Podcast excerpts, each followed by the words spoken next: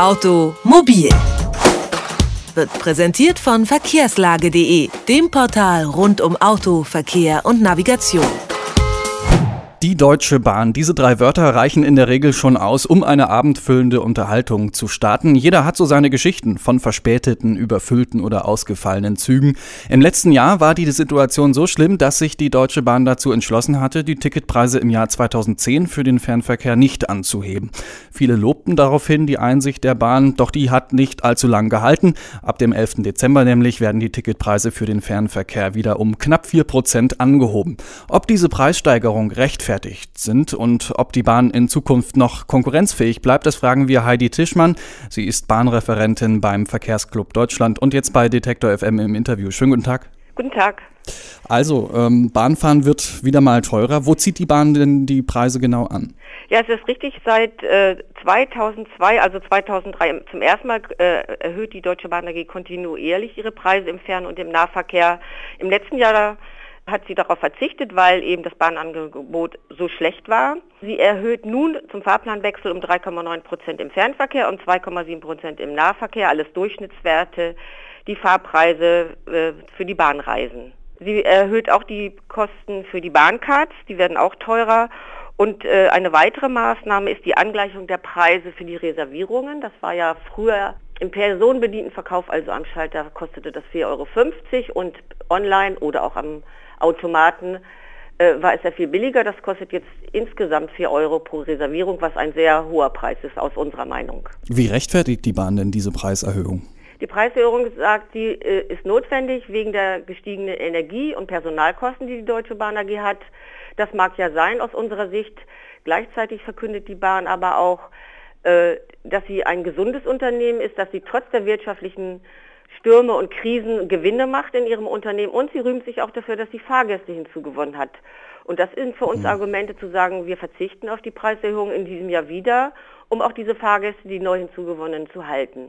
Und ein weiteres möchte ich noch sagen, also es ist auch deswegen nicht gerechtfertigt, die Preise zumindest im Fernverkehr zu erhöhen, weil auch im kommenden Winter das Problem der, das Problem der äh, mangelnden Reservezüge, also sind kaum Reservezüge vorhanden, die im Notfall eingesetzt werden können, weiter bestehen bleibt. Also es ist kaum Besserung in Sicht. Wenn man da mal so ein bisschen zurückblickt, also in der Vergangenheit, da wurde eben fast jedes Jahr die äh, Preise erhöht bei der Bahn. Ist denn so eine kontinuierliche Preissteigerung wirtschaftlich überhaupt notwendig? Also eine Preissteigerung gibt es ja in allen Bereichen. Also ich kenne kaum einen Bereich, wo es eine Preissenkung gibt. Ähm, man muss natürlich aber auch gucken, an dieser Schraube kann nicht endlos gedreht werden. Wenn es dann richtig teuer wird, mit der Bahn zu fahren, dann laufen auch die Fahrgäste weg. Also im Moment ist das noch nicht der Fall. Und sicherlich hat auch die Deutsche Bahn AG als Unternehmen steigende Kosten, das will ich gar nicht abstreiten. Aber wie gesagt, sie wird die Preise anheben in diesem Jahr, ohne dass sie eine bessere Qualität, einen besseren Service, also verlässliche Bahnreisen bieten kann im Winter. Und es stellt sich die Frage, bleibt die Bahn dann so überhaupt noch konkurrenzfähig gegenüber zum Beispiel Mitfahrgelegenheiten, Carsharing und Co.? Mm, aus unserer Sicht ist, äh, sind die Reisegewohnheiten oder auch die Mobilitätsgewohnheiten, also wie ich schon sagte, es ist ganz oft Gewohnheit. Es gibt viele Leute, die haben kein Auto, ich habe zum Beispiel auch keins. Ich fahre immer mit der Bahn, ich habe eine Bahncard 50. Das ist unschlagbar preiswert, immer zum halben Preis durch die Republik zu fahren. Und äh, was man auch nicht vergessen darf, ist es bequem im Zug zu sitzen, zu fahren. Man muss nicht selber im Auto sitzen und steuern. Man kann aus dem Fenster schauen, man kann arbeiten. Das sind einfach auch Vorzüge des Verkehrsmittels Bahns, was nicht zu unterschätzen ist. Hm. Nun steht der Winter wieder vor der Tür. Sie haben es angesprochen, vielen sind da noch die chaotischen Szenen aus dem letzten Winter im Kopf. Ist die Bahn denn dieses Jahr besser vorbereitet? Also ich sagte ja schon, das Hauptproblem, das es nicht genug Züge gibt. Das bleibt diesen Winter noch bestehen und wahrscheinlich auch noch nächsten Winter. Frühestens 2014 ist dort Entspannung zu erwarten weil diese Züge, die Reservezüge, also die neuen Züge, die dringend notwendig sind, viel zu spät bestellt worden sind von der Deutschen Bahn AG.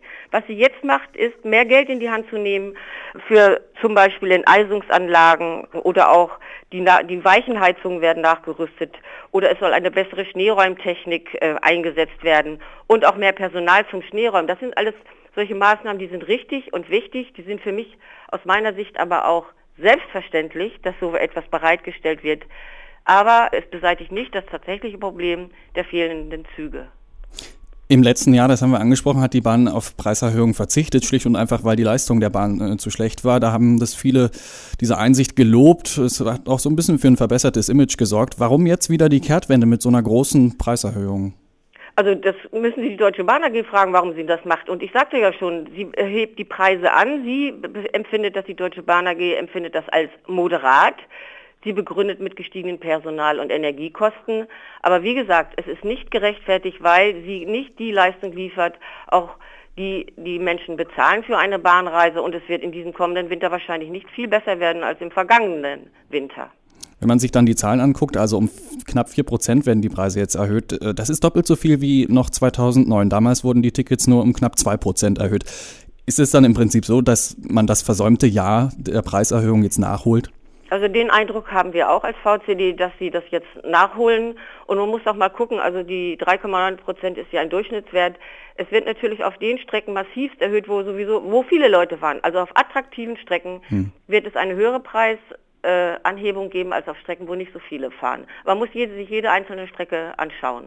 Bahnfahren wird mal wieder teurer. Um knapp 4 Prozent steigen die Ticketpreise im Fernverkehr der Deutschen Bahn. Ob das wirklich notwendig ist und wie die Bahn diesen Winter vorbereitet ist, das haben wir mit Heidi Tischmann vom Verkehrsclub Deutschland besprochen. Vielen Dank für das Gespräch. Ja, bitte sehr. Automobil. Jede Woche. Präsentiert von verkehrslage.de.